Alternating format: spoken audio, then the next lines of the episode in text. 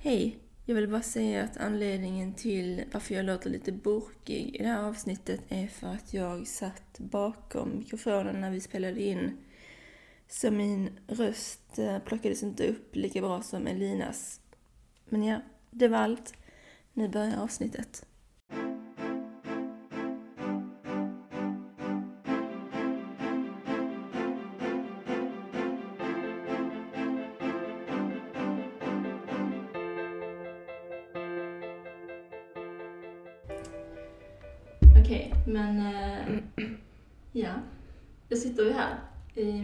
Mitt vardagsrum. Eh, Ja. och eh, min första gäst är eh, Elina. Så du kan väl så presentera dig lite grann vad du, vad du gör. Ja, mitt namn är Elina Nilsson. Jag driver en marknadsförings, ett marknadsföringsföretag kan man säga. Där jag är frilansare och marknadsföringskonsult inom digital Eh, marknadsföring, sociala medier, copywriting eh, och digital närvaro. Där hjälper eh, småföretagare som vill växa eh, primärt.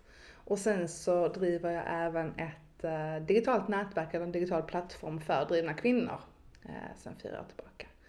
Och driver ett företag i två år. Ehm, ja, Ja, det är väl den korta Ja. varianten. det, men det är ju superspännande. Eh, jag tänkte fråga vad det är som fick dig att ja, men just starta ett Drivna kvinnors nätverk. Men jag har alltid varit väldigt eh, målmedveten, jag har varit ambitiös. Um, varit den här egentligen klassiska duktiga flickan liksom.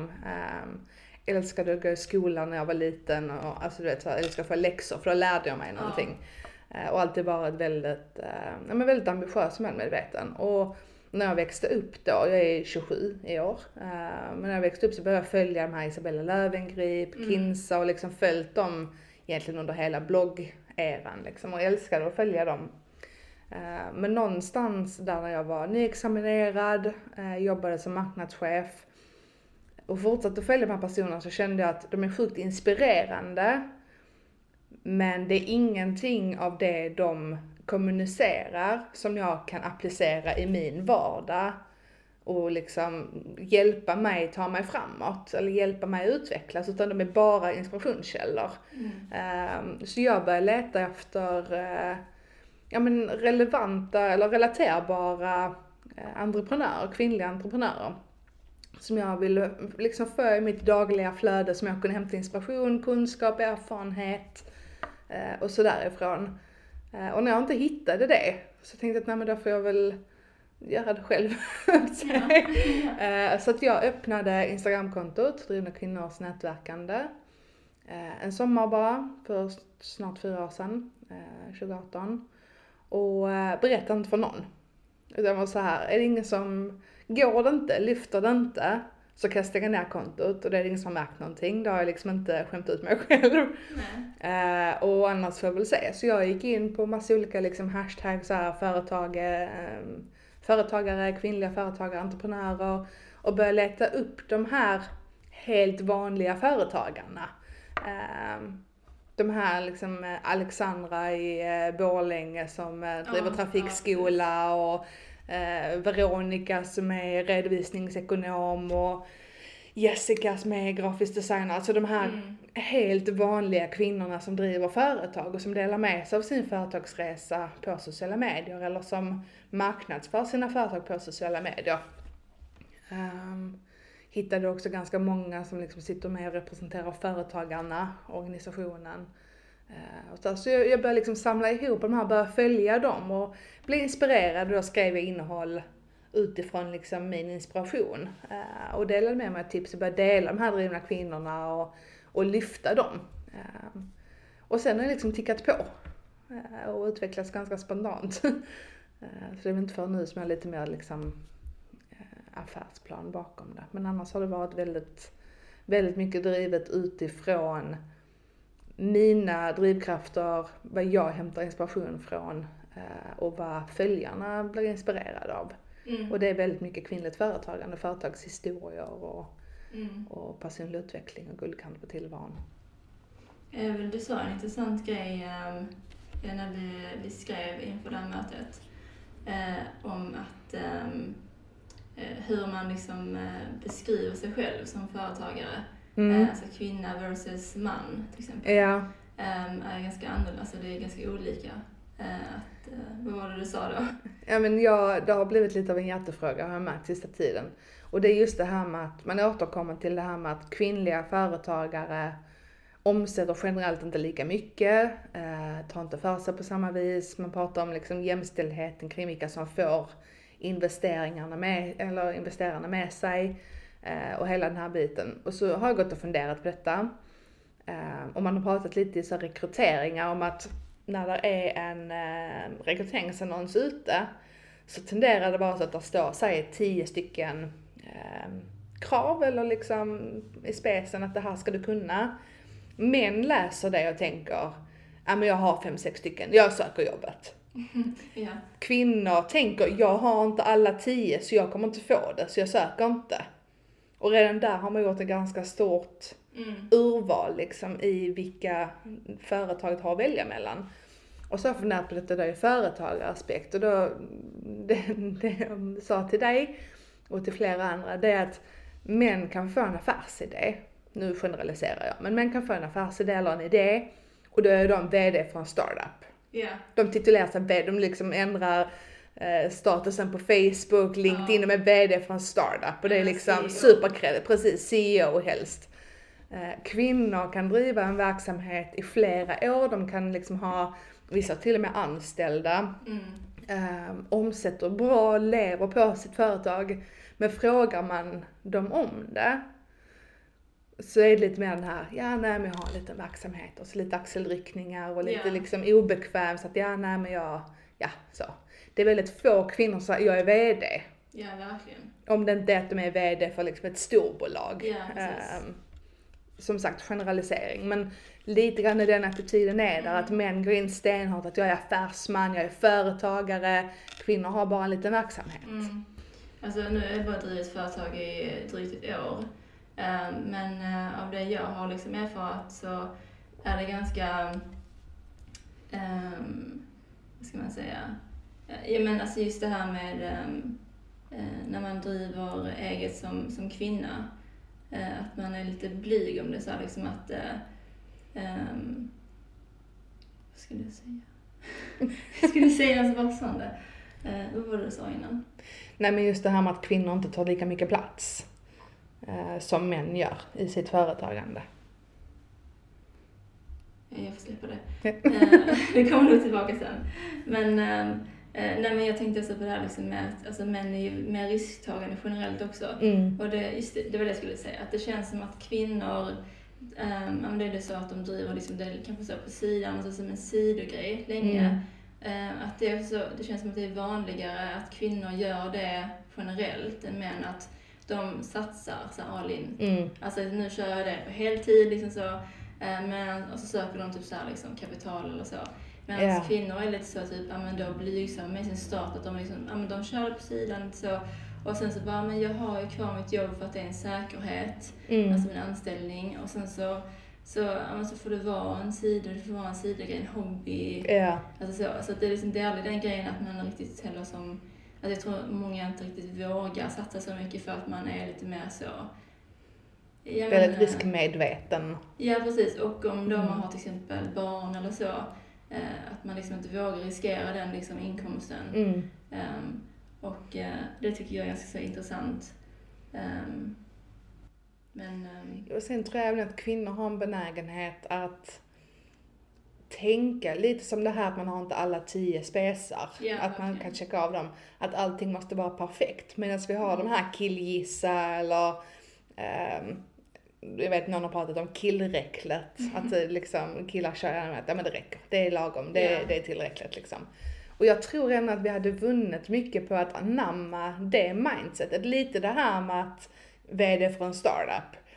Och även att allting måste inte vara perfekt. Vi måste inte ha en perfekt hemsida innan vi liksom ja. mejlar första eh, potentiella kunden. Vi måste inte ha en eh, supervälskriven detaljerad affärsplan. Utan vi vet ju vad vi är bra på. Mm. Och det är bara till att börja jobba med det så saker växer fram efterhand liksom. Ehm, och det tror jag också är en sån här grej att många gånger, man pratar om jämställdhet och jag är superfeminist, verkligen. Men jag tror också att det finns många delar ur mäns mindset kring företagande och karriär som vi kvinnor hade vunnit på att ta till oss. På samma vis som Mm. män hade vunnit på att bli lite mer inkännande och Ja. jordnära. Alltså att man någonstans behöver liksom lära av varandra. Mm. För det tror jag att alla hade vunnit på. Ehm, Och just det här med att visa framfötterna och ta för sig. Mm. Det är en så otroligt viktig del eh, Ja. i att växa. Alltså det är också väldigt så här, typ skör linje mellan alltså, ödmjukhet och eh, alltså då som du sa, självsäkerhet, att ta för Mm. sig. Alltså att um, visa framfötterna och så.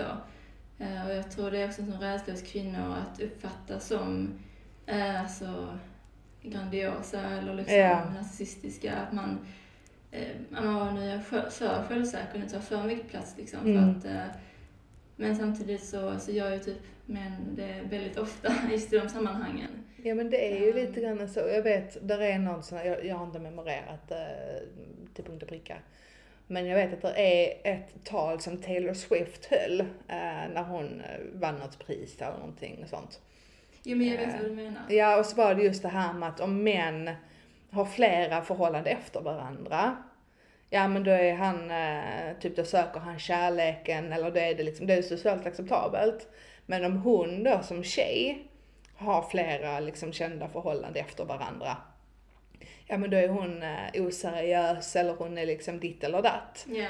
Eh, och där är ju liksom, folk lägger värderingar i ord och på något vis är det att, ja men om en kvinna tar för sig, men då är hon bossig eller liksom självupptagen. Om män gör det, då är han självsäker och framgångsrik. ja, precis. Eh, och det är ju såklart en utveckling man behöver göra, men samtidigt så tror jag att enda sättet att uppnå den utvecklingen, det är genom att utmana det. Att man måste flytta den linjen lite, man måste bli lite mer Mm. bossig, eller lägga andra värderingar i ordet. Bossig är kanske ett jättebra ord. Ja, Det- absolut. Jag vet många kvinnor som är sjukt bossiga och helt fantastiska. Ja men verkligen. Alltså jag, jag ehm, har varit på en del föreläsningar eh, på sistone. Eh, och eh, så inget illa alls menat om de som håller i det liksom. Det var mycket kompetens i dem. Um, men just uh, jargongen, liksom så, alltså just um, hur man typ pratar om företagande och så är väldigt olika också. Alltså vad man pratar om, hur man pratar om det. Typ att um, i många, någonting som de här föreläsningarna jag gått- har gått på och haft gemensamt är liksom att ja, men det har varit män som har hållit i det. Oftast så medelålders liksom. Och då blir det mycket fokus på till exempel anställda, AB versus enskild firma. Att det är mycket så liksom, du ska ha AB, du ska inte ha enskild firma för att det är inte bra liksom. Mm. Eh, och det här liksom med att det blir väldigt lite prat om, ja men som du sa då, den vanliga företagaren, alltså typ soloprenören liksom, när man eh, kanske har en anställning på sidan liksom, och man kanske driver det hemifrån liksom, man har ingen anställd överhuvudtaget, inget team. Och det här liksom med att, eh, ja, ja alltså det är en helt annan jargong typ när när man pratar, om man är i ett rum med kvinnliga företagare och i ett rum med liksom blandat eller liksom när det är många män. Mm. Ehm, men jag känner också så att det vi pratade om med att ta för sig så, att det är så svårt ju att göra som kvinna när man får viss typ av ja, men, eh, bemötande av andra liksom inom Mm. den världen. Att ehm, det behövs också lite push från den sidan, liksom, att de, alltså företagsvärlden kanske borde uppmuntra mer. Alltså, och, och liksom inte kanske se ner på ja, men väldigt nystartade företagare. Mm. Liksom, om man är typ, jag är liksom 25 Ja. eh, och när jag startade var jag då typ 24. Och ehm, ja, man får ju definitivt en form av stämpel på sig när man Mm. går in i ett rum. Och liksom Mm. det, man är yngst där. Ehm, och jag menar så här, man ska presentera sig, det är alltid en runda man ska presentera Mm. sig om man typ nätverkar. Eh, och då är det så här liksom att man blir så svettig liksom. Ja. Eh, för att man vet att så här, man vet lite grann så vad folk typ tänker liksom. Mm. Ehm, Jo men det är en sån grej. Jag som då sysslar med digital marknadsföring och sociala medier. eh, Jag vet jag var på ett nätverkande för ett litet tag sedan. eh, Där det liksom var lite så här speed dating och så. Och så träffade jag då en som också jobbar med marknadsföring. Men hon har jobbat med marknadsföring i liksom 40 år. Eh, Och då väldigt mycket traditionell marknadsföring och mer liksom eh, andra typer av projekt. hon, hon sa själv att hon har inte jobbat jättemycket med det digitala, utan det är mer övergripande. Och det är fine, det har, liksom, den kompetensen är superviktig. Men den första frågan som jag får, det var inte eh, liksom det för typ av branscher jag jobbar med eller liksom trender, alltså, utan vilken utbildning har du gått? Och den är lite så att ja, många gånger behöver man en utbildning och, och sådär. Och jag har utbildning. Men majoriteten av det jag vet och det jag kan och det jag är sjukt bra på, det har jag lärt mig på grund av att jag är så sjukt engagerad i det jag gör. Mm. Jag kan gå en utbildning och ha gått en utbildning i eh, ja, men Google Analytics och datadriven marknadsföring och, och hela den här biten.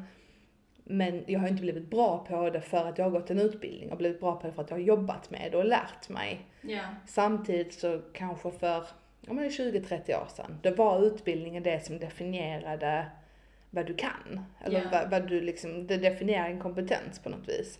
Och där är ju också så när man möter äldre mer erfarna företagare kontra yngre företagare och kanske framförallt kvinnor. Eh, det är ju så att, ja men vad har du för typ diplom? Vad är det Mm. som visar att du är kompetent? Vad är det som visar att du kan det här? Men många gånger, framförallt vi då som jobbar mer digitalt eller med liksom modernare eh, metoder och tjänster och sådär. Då har man kanske blivit bra på det därför att man har det som en hobby. Ja, verkligen. Är man grafi- grafisk designer är det kanske därför att man börjar liksom rita på paddor när man var yngre och sen har det utvecklats eller alltså Mm. sådär att det har kanske inte så mycket med en utbildning att göra. Ehm, Men alltså det är ju också jätteintressant för att jag tänkte också komma till det att eh, alltså vad man gör också som företagare är så väldigt olika, alltså Mm. typen av yrken. ja, Eh, det har ju- kan vi göra med andra saker också, men just ehm, det är att många alltså, kvinnliga företagare sysslar med något eh, kreativt eller hantverk eller så. mm, Ehm, och då är det lite så som du säger att det är inte alltid man behöver ha liksom ett diplom eller en utbildning eller en master i någonting. Eh, för att, alltså, eh, man kan ju sig så mycket online nu, men att... Ja, men det är lite också att om man tänker, absolut att vissa yrken kräver en utbildning. Ska du bli liksom revisor, då måste du ju plugga. Det hör ju till. ja, Men jag tänker också att som för din och min del och många andra, så ja man kan gå en utbildning men mycket av det jag lär mig det kommer från att jag lyssnar på poddar, man läser bloggar, man följer liksom de här som har mer erfarenhet eller som jobbar på typ vissa företag eller jag tankar ju ny kunskap varje vecka mm, utifrån de medier som finns. Utifrån Instagram, poddar, nyhetsflöden, kollar hur andra företag jobbar med saker. Och jag får inget diplom för det. nej, Men det finns ju där. Kunskapen är ju där liksom. Och kompetensen. mm. Ehm, Ja, just det, det jag skulle säga var att um, just det här med självlärnhet liksom versus utbildning och så, det är ju fortfarande en grej som är väldigt så, um, ja men som, som är en grej att har man ingen utbildning att visa upp, alltså jag till exempel har ju, ja men jag har gymnasieutbildning, alltså jag gick Mm. ju visserligen något relaterat till det jag gör nu, men det räknas inte riktigt liksom. Att Nej. eh, det är så här efter gymnasial utbildning, högskoleutbildning som räknas. mm, Eh, Och jag har också tagit så här liksom en kurs på men Google Digitalakademin. Men det är inte heller riktigt så. så Nej. man får ju sådana certifikat då ju. ja, Men det är inte heller så att folk riktigt tar det som en liksom legit, alltså legit Nej. utbildning. Ehm, men det är inte heller, alltså jag till exempel, alltså jag gick ju då estetik och media i Mm. gymnasiet och det är ju en del av allt möjligt. Det är liksom lite så digital marknadsföring, kommunikation, ehm, man får jobba mycket i Photoshop och Illustrator och så. Eh, Men jag fick inte något riktigt användbart med mig från utbildningen. Så när folk frågar mig liksom vad, jag, ja, men vad, vad har du liksom för utbildning och så, så brukar jag ändå säga att jag är liksom mest självlärd. mm, Ehm, för att alltså just med de kreativa grejerna så är det lite så svårt att man kan lära sig det tekniska, man kan lära sig liksom, ja, men hur man i praktiken jobbar i programmen och så. mm, Men det, alltså den kreativa aspekten är ju någonting man måste öva in eller att man har det liksom i ryggmärgen liksom, så att man ja, alltså, så har talang för det eller att man liksom ehm, är jätteintresserad av det. mm. Men det är ingenting man direkt så kan lära sig i skolan, så jag. Nej, det är så trendbaserat. Mm. Alltså du kan ju ha lärt dig det för 15 år sedan, men företag kan profilera sig på ett helt annat vis nu med hur de gjorde då eller hur de gör nu med hur de kommer göra framåt. Mm. Jag läste ju min kandidat i England, eh, eller min Mm. bachelor degree. eh, Och det var egentligen inom affärsutveckling, men så lade jag till kurser inom kommunikation och PR och digital marknadsföring. Eh, Och jag vet andra året, så vet innan kursen börjar får man ut en lista att den litteraturen ska du ha och den ska liksom vara redo när kursen börjar. Så alla köpte den litteraturen och den är ganska dyr, Mm. eh, eller så. Inte just den inom digital marknadsföring, men de andra var ju. Eh, Och du vet att första föreläsningen kommer föreläsaren in, eh, eller läraren. Han bara, "Ja, vilka här har köpt boken? Jag bara, ja men då räckte alla upp. Jag bara, okej, vilka har köpt den senaste upplagan för det kommer en ny varje år? Eller var kanske hälften då. Jag bara, ja. Och då de andra köpt äldre. Bara, ja men okej, men ehm, eh, oavsett vilken ni har köpt, oavsett vilken eh, bok ni har köpt, så eh, gör vad ni vill med den. Använd den som dörrstopp, värm upp huset med den. Mm. För minuten den boken gick på tryck är den för gammal. Då är den liksom outdated. Därför att det är digital marknadsföring. Samma vecka som de publicerar den boken har Meta, eller då Facebook, högst troligen ändrat sin algoritm eller Google har ändrat eh, liksom plattformen och som nu när Google har gått från Universal till GA4, alltså just Ja. inom digital marknadsföring, även om du kan verktygen så förändras de så snabbt. Så ja, jag har en universitetsexamen, eller ett diplom liksom. Men det är ju fem år gammalt. Mm. Så att det jag lärde mig i digital marknadsföring då, typ ingenting av det stämmer ju nu för att allting har ändrats. Men jag har ett diplom. Ja, ja men det är verkligen Och sant. när man då har de här äldre företagen som säger, jaha, har du någon utbildning? Bara, ja, det har men den är ganska irrelevant. Ja, jo. I, i, liksom, I de avseendena är den ganska bortkastad. Mm. Sen lärde jag mig mycket annat. Men precis som du säger så är det ju mer det egna drivet. Mm. Eh, Och om man då tänker de här äldre företagarna, de gick kanske en utbildning när de var 20, 20-25. Men om de då drog ett företag i 30 år, hur mycket har de utbildat sig under de 30 åren? Mm. Och där är det någonstans så här att man, det är väldigt mycket beroende på vilka forum man hamnar i, eller vilka nätverksevent eller vilka sammanhang. Vissa är de jättebra, eller är människorna där väldigt måna om att få in de yngre företagen och värdesätter vår kompetens och vår erfarenhet och vår input. Andra är ganska förlegade och tycker att deras sätt är det enda rätta. Ehm, Men jag tror ändå att mixen är bra. Ja. För att vi som är unga kan lära oss otroligt mycket av de som har varit med längre. Sen om det är fem år mer än mig eller 15, 20, Mm. 30, 40. Det spelar inte så stor roll för att erfarenhet är alltid erfarenhet. Men på samma vis, precis som du nämnde innan, så krävs det nästan att de mer erfarna också värdesätter de, om vi ska säga mer oerfarna eller Ja. yngre. För att vi har en annat, ett annat perspektiv. Mm. Och kanske en annan förståelse för målgruppen eller en annan förståelse för hur man når ut med sitt varumärke digitalt eller hur man, Mm. ehm, hur man liksom jobbar med eh, kundrelationer eller försäljning eller sådär. Och jag menar förr var det ju bara telefonförsäljning som gällde. Ja, just det. Idag finns det så många andra sätt att nå ut med sitt företag och liksom bygga relation med sina kunder. Men innan Mm. var det katalog och telefonförsäljning. Det är inte jättemycket kataloger man får hem nu. Nej, nej. Det, nej. så det är ju någonstans, man kan ju lära från båda liksom. Och det är väldigt mycket beroende på vilket forum man hamnar i, hur mottagliga Ja. andra är eh, för mig som yngre. Mm.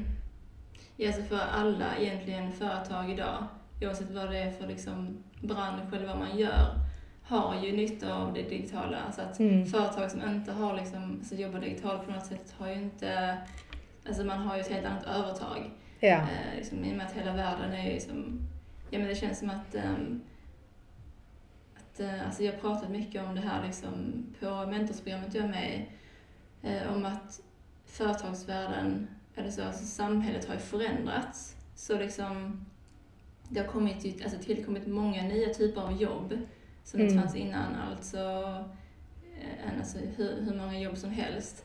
Ehm, och det är egentligen, alltså de som jobbar inom dem är ju de som vi då yngre som har alltså växt upp med sociala medier och alltså hela den här liksom Mm. digitala världen. För att det är svårt att lära sig det i efterhand, har jag Ja. märkt med folk som... Det finns definitivt företagare som är lite äldre och erfarna som har, men som har lärt sig det i efterhand. Men att man får en helt annan, alltså ett helt annat perspektiv på det när man har... Ja, men när man inte vet något annat, man har som växt upp Mm. med det, det är liksom hela ens liv. Ehm, Ja, men jag har ju varit runt på lite olika ja, men nätverksträffar och testar ganska mycket vilka forum som jag trivs i. Lite på tal om det här vi pratar om med var man, är, var man får bäst respons liksom. Ehm, och jag hämtar alltid lite lärdom från, från alla möjliga. Eh, men jag vet specifikt ett jag var på eh, i Malmö. Och den gruppen var ganska så sammansvetsad. Det var väldigt mycket så samma människor har gått dit varje vecka i flera år. De känner varandra innan utan de vet liksom vilka lag barnen spelar fotboll i. Alltså väldigt så, ganska svårt att komma in i som ny. Eh, Men så var det då en föreläsare vid ett av tillfällena som är ehm, ja, men liksom etablerad Malmö-entreprenör eh, och gör väldigt häftiga saker. Eh, Och hon var lite sen för hon hade fastnat på tåget och du vet såhär dundrar liksom in när alla typ har fått sin mat. Eh, Och hon är, nu är jag ganska kort, jag är 1,60 men hon är då typ eh, huvudet längre än mig. Håret sådär hel, snyggt stylat med liksom helgalet, kortklippt, såhär kaxet. Hon har en stor såhär jättefluffig, liksom teddyfluffig kappa som är såhär klarblå. Eh, mönstrade kläder och vet, hon dundrar in genom dörren på den här lunchrestaurangen och det bara Hej allihopa! Förlåt att jag är sen, nu är jag här! Och vet, slänger av sig jackan och är väldigt sådär, hon tog ju hela rummet. Bara så. Hon kom liksom indundrande genom dörren och tog så otroligt mycket plats. Eh, och gruppen där är ganska blandad. Eh, med liksom män, kvinnor, eh, hyfsat blandat i ålder också. Eh, jag var definitivt yngst men liksom snäppet över så kanske. Eh, men hon bara kom in och tog hela rummet. Och det har hängt kvar i mig lite sen dess. Jag tänker man hade det självförtroendet ja, att bara ta plats. Kanske inte att man dundrar in och påkallar allas uppmärksamhet men, men just att äntra ett sånt sammanhang med så mycket människor med sånt otroligt självförtroende. Mm. Eh, det hänger ofta kvar i mig och lite sådär nu, nu tror jag att hon har väldigt bra självförtroende och är väldigt liksom självmedveten och, eh, och sådär och har ett otroligt nätverk. Men det är lite såhär, vad kan man själv plocka från det? Eller var kan man hitta de här inspirationerna som gör att man själv vågar ta plats? För Mm. det är ju lite så, vill man ha förändring eller vill man ha ett visst resultat? Då bygger det ändå lite på att det är jag som skapar det själv. Ja, verkligen. Och desto fler som vågar, eh, vågar det, desto mer förändring skapar vi gemensamt, tänker jag. Mm. Men någonstans måste det ske på individnivå. Ehm, Men det är därför jag tycker det är så bra med just till exempel det du har startat med ett nätverk bara för kvinnor. Ehm, för där kan man ju då som du sa lite grann ja, men, ta energi från och ta liksom, inspiration från ehm, att för det kan man inte riktigt i andra sammanhang ehm, eh, på ett annat sätt liksom. Men där, det är nog på det sättet som man får ehm, alltså peppa varandra, lyfta varandra liksom. Mm. För att jag känner också att det är mycket så konkurrens, att det kan typ ta över bland liksom, eh, inte bara i den kvinnliga liksom, företagsvärlden men generellt. Att man inte vågar eller så man drar sig för liksom att eh, men, ge varandra tips eller liksom att eh, nätverka eh, och eh, man är lite kanske om man typ gör samma saker eller man är Mm. verksam inom samma bransch eller samma målgrupp. Eh, att den bubblan också kan vara svår att bryta sig igenom. Eh, Mm. så har jag känt som liksom soloprenör att eh, det är dels svårt att hitta det du sa då med liksom, ja men var kan jag få inspiration från, liksom, var kan jag få motivation som kan liksom hjälpa mig att hålla uppe mitt driv liksom. Mm. Eh, Men att det ännu svårare att hitta ett, eh, det sammanhanget där det är kvinnor ja. primärt. Ehm, så det kan också bidra lite till att man ehm, att det inte finns så många typer av sammanhang. Nej. Um, utan Ja, det är inte så mycket förebilder. Nej, och de som finns då, som du sa i början är kanske som, ja men, företag man inte riktigt kan relatera till. Mm. Ehm, för det är oftast de som syns mycket Ja. i, ja men, mediesammanhang eller poddar eller... Ja, jag hade faktiskt förra våren hade jag äh, ett event för drivna kvinnor, eh, en business shower. Och det var den första business showern jag hade gjort. Nu planerar jag en andra. Men där hade vi ett panelsamtal med jag och tre företagare. Och så pratade vi just om att driva företag och driva företag som kvinna och deras olika erfarenheter och, och sådär. Um, och i det samtalet så bara fick jag en sån här spontan, och vi var så här 25 deltagare kanske som satt och tittade på detta. Eh, och det var ju allt ifrån kvinnor som liksom gör karriär men som anställda till de som funderar på att starta eget till de som har drivit företag i flera, flera, flera år. Ehm, och så skickade jag bara ut sån här till allihopa att om en minut, när vi liksom avslutat detta samtalsämnet, så går vi laget runt och så ska alla ställa sig upp och säga en sak man är stolt över. Eh, Och jag trodde inte att jag skulle få speciellt bra respons på det eftersom man generellt är ganska dålig på att dels reflektera över det. Att shit vad bra jag gjorde det här eller detta blev en riktigt bra leverans eller fan vad långt jag har kommit eller det är Mm. ganska sällan man generellt liksom klappar sig själv på axeln. Eh, och sen eftersom detta var ett rum där väldigt många inte kände varandra, det är ganska sårbart också. Att ställa sig upp i så här jantesamhälle och säga någonting man är riktigt stolt över. Eh, men var och en ställde sig upp i turordning och sa någonting de var stolta över.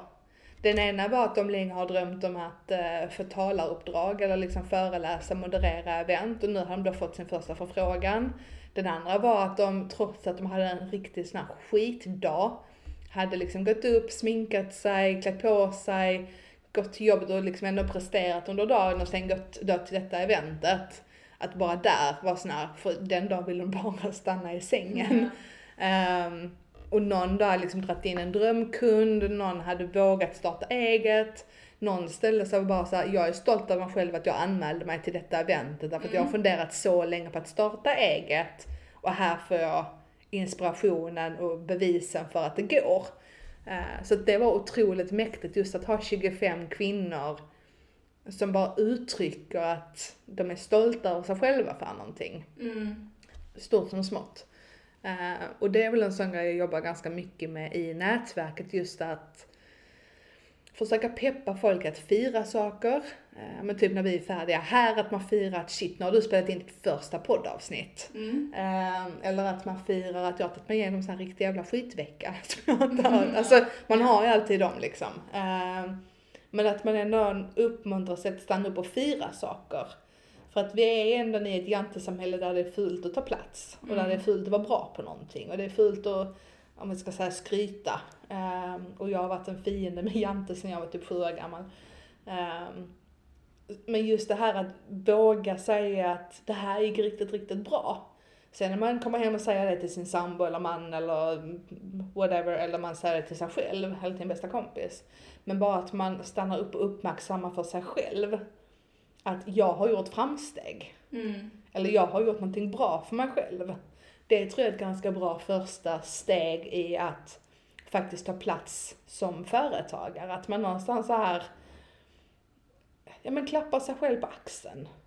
Och att man är liksom att, ja men det här, det här gjorde jag bra. Eh, Eller att man har vågat ta sig utanför sin comfort zone, eller man har vågat testa någonting nytt, eller man har, jag menar som företagare är man ju modig varje dag. För Ja, att du, du sätter hela dig själv lite grann på spel. Eh, Och du är ansiktet utåt för ett eget företag.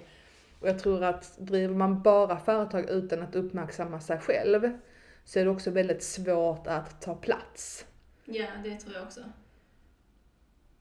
Jag tror att man behöver, liksom, för att komma ifrån det här, ja, men lite- driva en liten verksamhet, Ja. till att säga att nej men jag hjälper företag att eh, växa genom sociala medier. Mm. Där är ju ett visst självförtroende bakom det.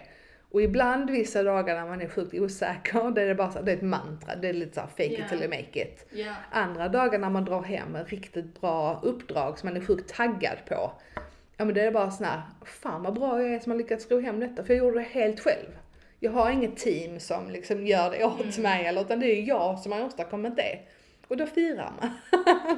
Ja men det är så bra sagt. Alltså det, det kanske jag behöver ha lite grann men alltså för det vi pratade om innan du vet som är att eh, kvinnor kanske är lite mer generellt perfektionister. Att man Mm. liksom vågar inte ta, ja, men göra någonting riskfyllt eller typ ja, men söka till ett jobb eller vad det nu är. Om man inte uppfyller alla kriterier, man har inte allt på plats. Um, alltså jag är ju en sjuklig perfektionist liksom. då, då blir man automatiskt sin egna största kritiker liksom. Så att, Ja.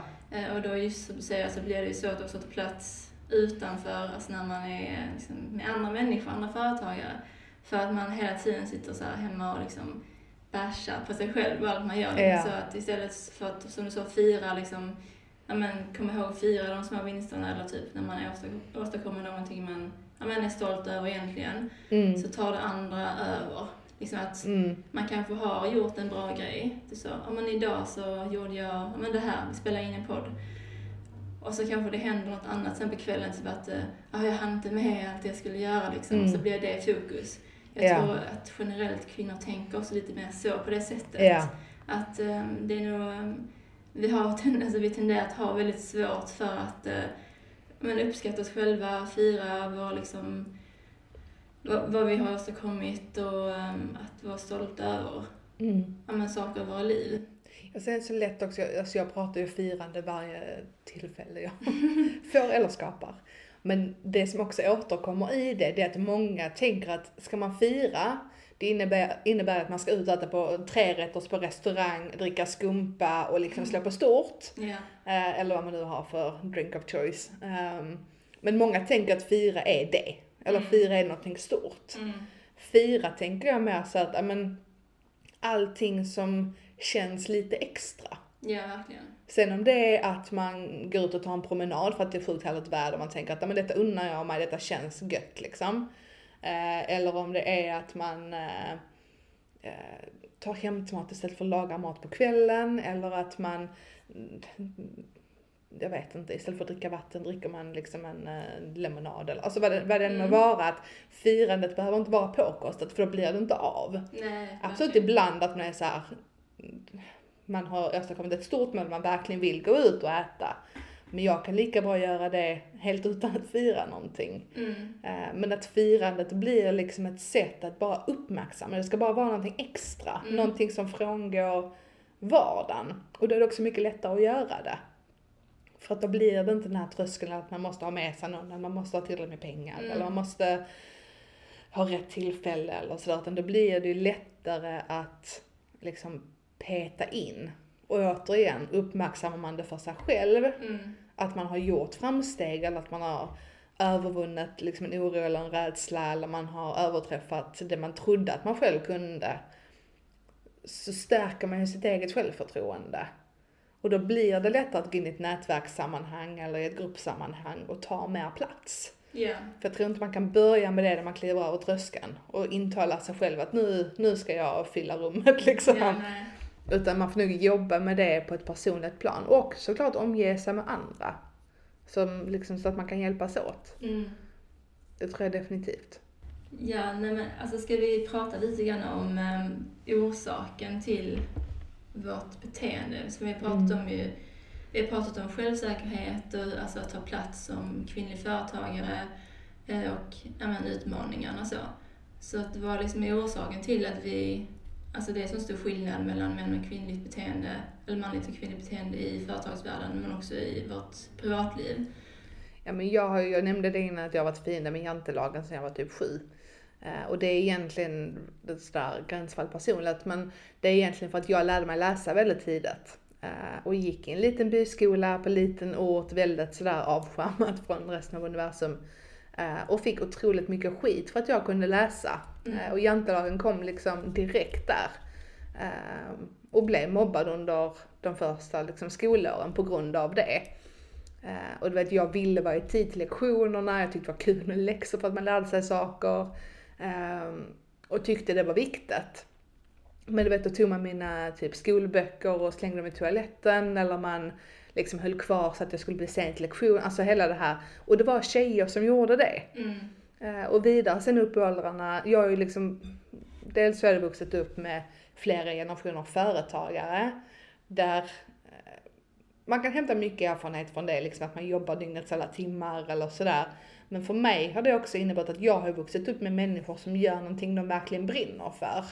Ehm, jag har ju då vuxit upp med föräldrar som var väldigt måna om att stärka mig i att våga göra min egen grej. Ehm, och mina föräldrar var ju liksom att vi bryr oss inte om vad du gör. Alltså om du liksom mår du bra av att typ jobba på ICA hela livet, då är det, då sätter vi liksom inga eh, värderingar i det. Men vill du göra någonting annat eller vill du köra en viss typ av bil eller vill du kunna resa, då är det ju du som måste se till att det blir så. För det är ingen annan som kommer kunna liksom eh, betala de resorna eller den bilen, utan det är du som får se till att det blir så. Så att de börjar väldigt tidigt med både mig och min syster att liksom stärka oss i vår egen person. Sen innebar det att jag fick väldigt mycket skit under skolåren. Mm. Eh, för att jag var ambitiös, att jag var målmedveten. Som liten var det då mobbing. När man var äldre så var det, men alla andra valde en viss typ av skola, en viss eh, linje. Jag ville vidare till Malmö och läsa juridik för jag ville bli advokat. Eh, och var liksom väldigt målmedveten och då fick man skit för det därför att ja men dels var det Malmö och då var det större stad och då tyckte man att ja men då tror du att du är någonting bara yeah. för att du ska dit, eh, till exempel. Eh, och vidare skulle jag till England, men nej men du vill inte hålla på och plugga utomlands. Det är jättemycket pappersarbete och jobb med det. Eh, och liksom väldigt mycket så att man trycker ner hela tiden och försöker förminska. Mm. Eh, så att mycket av det beteendet och majoriteten av det har liksom kommit från kvinnor eller från tjejer. Yeah. Um, och liksom en allmän missundsamhet och jante-mentalitet uh, som många gånger har format mig, men som tack och lov snarare blivit en drivkraft. Att jag varit så att, ja fast det säger mer om dem än om mig. Mm. Samtidigt är det ju så att där är otroligt mycket konkurrens mellan tjejer. Och jag yeah. träffade en som sa det att står man i ett rum fullt av människor uh, och där är en ledig tjänst en, en eh, rekrytering för en tjänst. Män rekommenderar alltid män. Om man generaliserar igen. Men män rekommenderar alltid män för tjänsten. Och kvinnor rekommenderar också alltid män. Mm. Så vem rekommenderar kvinnorna? Vem är det som står bakom och säger den här kvinnan hon är sjukt kompetent, hon är grym på det hon gör. Det är det ingen som gör om inte hon gör det själv. Ja. Nej men alltså det är mycket så, eh, som du sa, att alltså från barnsben så blir vi vana, kanske så vi, att konkurrera med andra tjejer. Mm. Alltså oavsett om det är, vi, vi pratade lite grann om det innan, men att eh, just som tonårstjej till exempel, när man liksom, om man var intresserad av, av killar och så då, så eh, blev det ju en helt annan känsla, alltså i alla fall för mig så blev det en helt annan känsla mellan tjejerna. Um, man kanske var del av ett tight tjejgäng liksom, när man var yngre som man typ hade växt upp med.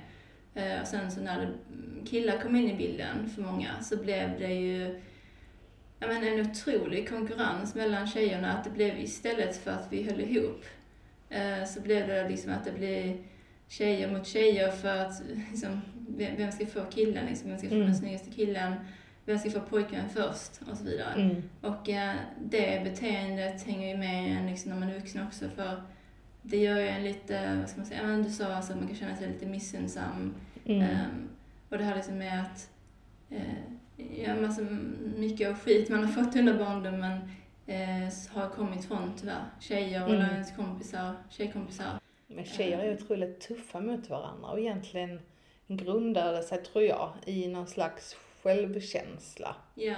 Uh, att det är där, och lite grann också att föräldrar i alla fall liksom, om man säger när vi växte upp, att det var det lite där att men man vill inte skapa bråk med någon. Mm. Och tjejer framförallt, de ska ju vara alla till lags. Mm. Och de ska liksom följa den här normen på något vis. Det är mer socialt acceptabelt för killar eller för pojkar att göra sin egen grej. Eller att vara unika. Mm. Medan tjejer ska helst passa in, jag vet en, en typ barndomsbekant kan man väl säga eh, som jag inte direkt umgåtts med, men så familjerna känner varandra. Och då berättade hon att när de tog studenten, och jag tänker studenten är man ju ändå 18-19 år gammal. Då skulle alla tjejerna ha exakt likadan klänning. Ja. För att ingen skulle sticka ut. Jaha. Jag var så, men samma klänning ser inte bra ut på alla kroppar liksom. Men det, det var så viktigt att ingen stack ut. Mhm. Att ingen hade någonting annat. Och jag menar på studenten har alla vita klänningar oavsett. Så Ja. det borde inte spela så stor Nej. roll. Ehm, men någonstans är det här att man blir uppfostrad som tjej att vara alla till lag, så att undvika konflikter eller att undvika, och jag tror att det mynnar ut i en otrolig missundsamhet så Mm. fort någon frångår. Mm. Inte för att man kanske egentligen tycker de här sakerna utan för att man blir så otroligt osäker själv. Det var så lite avund. Ja men lite så, och kanske inte så mycket för att det går bra för någon annan utan med att varför vågar de? Eller varför gör Mm. de det här och varför gör inte jag det? Men det lägger sig ofta på en annan person och jag kan också vara där, jag kan också Mm. eh, liksom bli avundsjuk på att det går bra för någon annan. Ja. Eh, och jobba mycket på att liksom bli av med det. Men jag tror att som människa så händer det liksom Mm. oavsett. Men jag tror ändå att det grundar sig väldigt mycket i eh, liksom själv, självbilden på något vis. Eh, och det är en förmåga att kunna vända den här avundsjukan eller missundsamheten eller sådär som man har småskadar till en inspiration. Ja, det är det som alltså, jag tror många har problem med. Eh, Ja. Just alltså, om man tar det här till den vuxna världen, liksom kvinnliga företagarvärlden. Att eh, men jag kan ju komma på mig själv med att jag ibland, men om jag typ själv har haft en dålig dag eller typ att jag inte har gjort så mycket som jag hade velat. Mm. Så kan jag känna så när jag sitter och scrollar på Instagram och man ser ja, men andra kvinnliga företagare som har åstadkommit mycket mer än själv. Alltså att man kan, ja, då kommer det fram så liksom att man, åh, den här konkurrenskänslan och missunnsamheten och avunden som det ibland är Mm. också. Ja, eh, liksom, men att det, för min del så ibland så kan, alltså ofta så är det, ehm, alltså att det kommer fram mot andra kvinnliga företagare och inte så mycket mot manliga företagare. Ja. Och det är lite så intressant liksom för att det finns ju många framgångsrika manliga företagare också. Ja. Eh, Men att det är just det liksom med att eh, det ligger så himla mycket i oss och att eh, Jag tror det är inprogrammerat på något vis. Ja, och i och med här, jag då som haft liksom en väldigt negativ erfarenhet av eller så, alltså min barndom med mina tjejkompisar och så, så blir jag extra så att jag, jag är så himla van vid att hela tiden behöva liksom så här armbåga mig fram Mm. när det är liksom sammanhang där det är många tjejer. Ja. Eh, för att liksom, jag, eh, nej men jag är väl ett, eh, alltså, eh, jag har också blivit så uppfostrad av föräldrar som har peppat mig och så.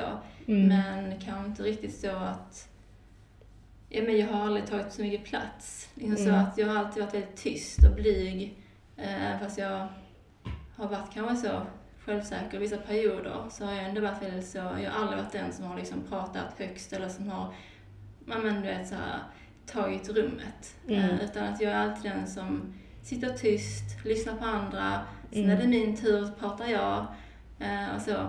Och liksom att, ja men jag tror att det är allt det här som vi pratat om med uppfostran, alltså hur, hur tjejer uppfostras versus hur killar uppfostras är ju liksom grunden till också så hur det har blivit för kvinnliga företagare. För det är också så att, ja alltså det finns färre kvinnliga företagare än män. Mm. Ehm, men liksom så att också det med att eh, alltså allt hänger ju ihop. Liksom så att, att man har med sig det sen till vuxna livet och att man då har svårt att hitta andra, ja men typ en nätverk för kvinnliga företagare så blir man liksom man får ingen, som du säger, då att man omvandlar det till inspiration. Man Mm. får inget sammanhang där man kan göra det riktigt. Jag ser nu ofta när man tittar på andra kvinnor då som det enligt en själv går bra för. Det är också så lätt att man sätter sina egna, alltså att man jämför deras nuläge med ens egen resa, eller sitt Ja. eget nuläge.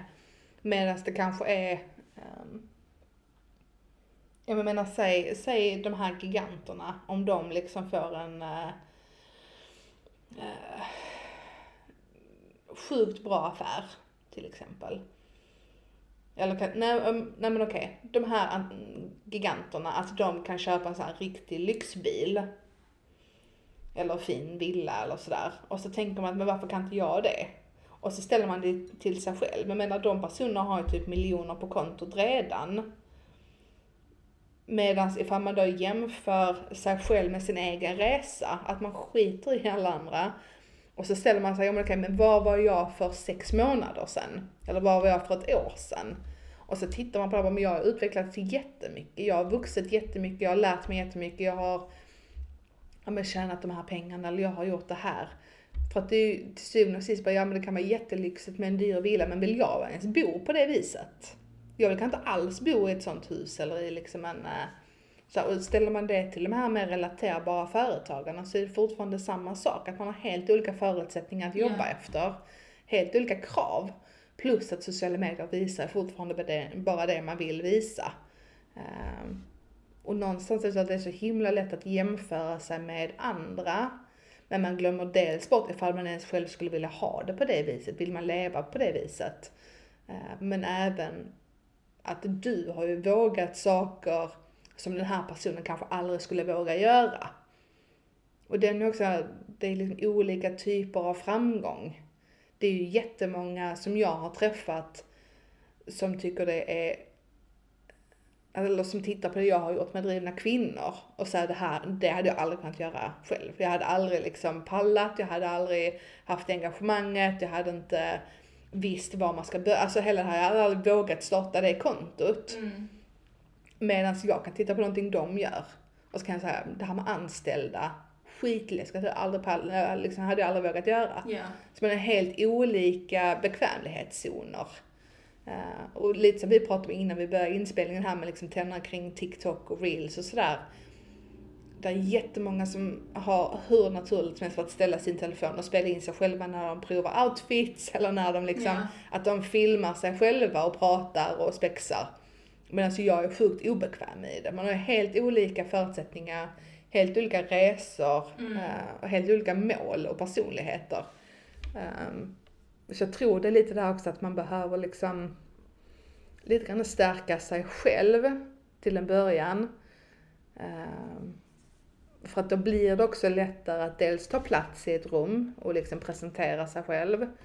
Men även att möta andra och se dem som förebilder eller inspirationskällor istället för hot. För tjejer är väldigt ofta bra på att se varandra som hot Mm. snarare än liksom partners in crime. Mm.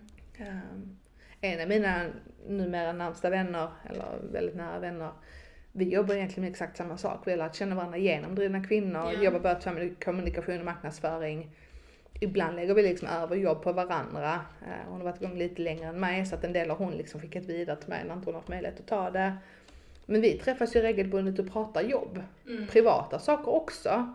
Men vi kan ju prata liksom, eh, ja men eh, svåra projekt, vi kan ringa varandra, bara, men har du gjort detta, hur har du tänkt kring pris? Eller hur har du hanterat den här utmaningen? Ja. Eller, och även fira framgångar. Men egentligen skulle vi ju vara konkurrenter deluxe. Men det tror jag är jätteviktigt. Alltså så, vi pratade också lite om det innan. Så att, alltså det här med att eh, som kvinna så, dela med sig av sin kunskap och eh, tips och så till andra kvinnor. Liksom. Ja. Ehm, drar sig nog många för. Alltså, till skillnad från män. Det känns som att, eh, alltså att män blir mer uppfostrade. Alltså det kommer naturligt för dem liksom, alltså, att peppa varandra. Så liksom Ja. att eh, ja, men så här, dunka varandra i ryggen. Liksom, så Mm. att, så här, Ja, Men går det bra för en, en manlig företagare så tänker kompisarna per automatik att ja, men, om jag fortsätter vara kompis Mm. här, om jag fortsätter att liksom Mm. peppa och, och sådär och vi liksom blir eh, tajtare eller redan är tajta, ja men då kanske jag får följa med på något Mm, event. precis. Då kanske jag får hänga med på det här eller då kanske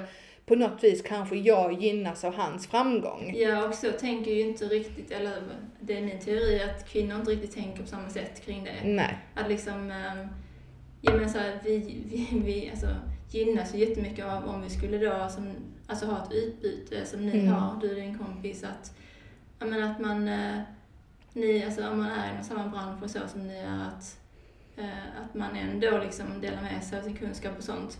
Um, alltså för att det, är så en grej att jag glömmer det ibland typ när jag ja, men pratar med andra som har kanske exakt samma, men de kanske gör nästan till exakt samma sak som jag gör Ja. och har samma, nästan till samma målgrupp, då blir jag så här liksom direkt typ, mm, alltså att nu så Ja. eh, konkurrens liksom mode på.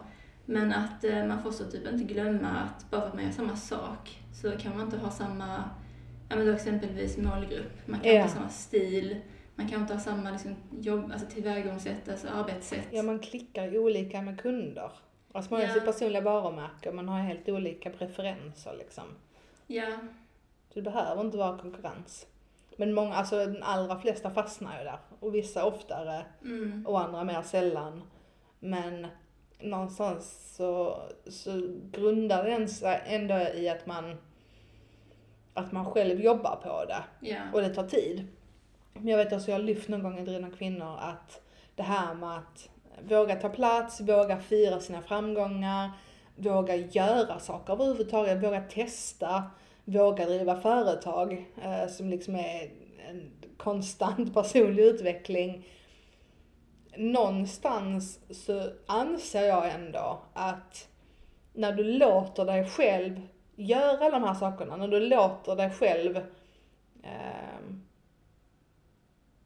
eller vad ska man säga, när du ger dig själv utrymme att vara den du är.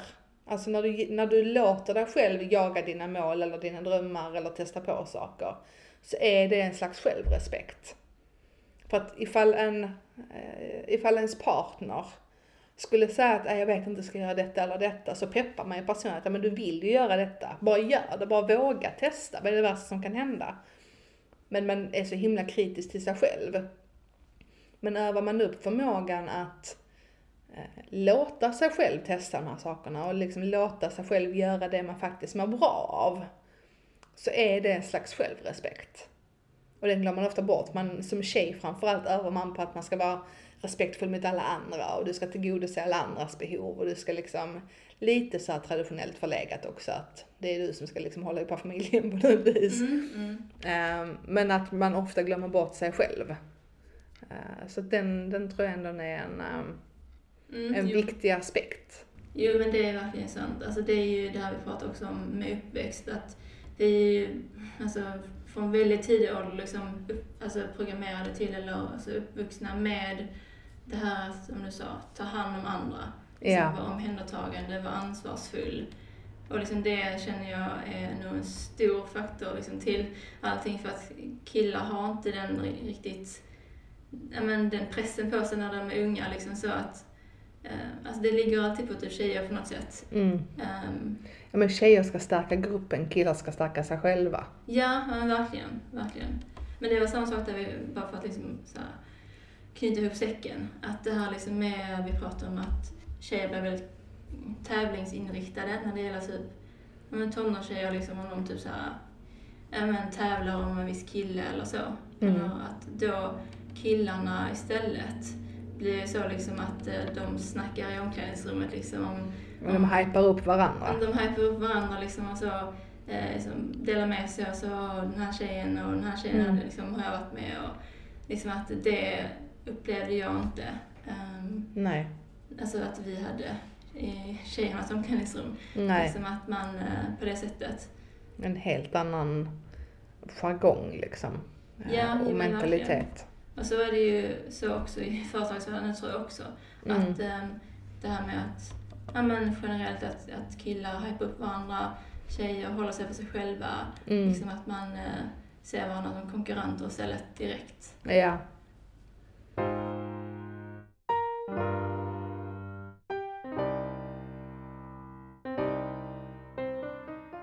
Ska vi avrunda med då att ehm, om man vill liksom vara del av ett kvinnligt nätverk, Um, vad, alltså hur går det till och var kan man hitta ditt i så fall?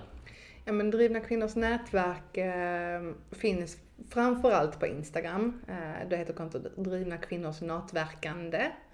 Eh, och eh, det är liksom den centrala punkten kan man säga i mitt nätverk. Eh, och det är där man lägger upp alla event, det är där man ser allt innehåll och inspiration och så väldigt mycket kring entreprenörskap, personlig utveckling och eh, guldkant på tillvaron. Eh, utöver det så eh, vilket man hittar genom Instagramkontot, men så finns det en blogg och en hemsida. Och numera finns det även en, ett medlemskap eh, som man kan vara med i. Och då är det mer en, en plattform där man får lite mer exklusivt innehåll, tips, guider eh, på de här tre temana. Men liksom kring att sätta mål, kring att utmana sig själv kring att nätverka, eh, kring att fira, eh, högt och lågt liksom. Och då är det mer som ett betalt medlemskap liksom, mm. som är under uppbyggnad nu. Eh, så det är väl egentligen där och det är lite det vi gör i Drivna Kvinnor. Har några få event per år och då är de nästan alltid placerade i, i eller kring Malmö, eh, Malmö, Helsingborg sådär. Har haft något i Stockholm och Göteborg men eftersom jag finns här nere så blir ju oftast aktiviteten också här. Mm. Alltså bara den grejen att ha någonstans att vända sig till ja. är jättevärdefullt. Liksom. Och jag försöker ju verkligen att lyfta fortfarande kvinnliga företagare och skriver porträtt om, om kvinnliga företagare som man liksom lär känna och får läsa företagshistorier som man kan inspireras av mm. eh, andra kvinnliga företagare. Så det finns det gott om. Det är superhärligt. Eh, ja, mm. men tack för att du var med. Ja, men tack för att jag fick vara med.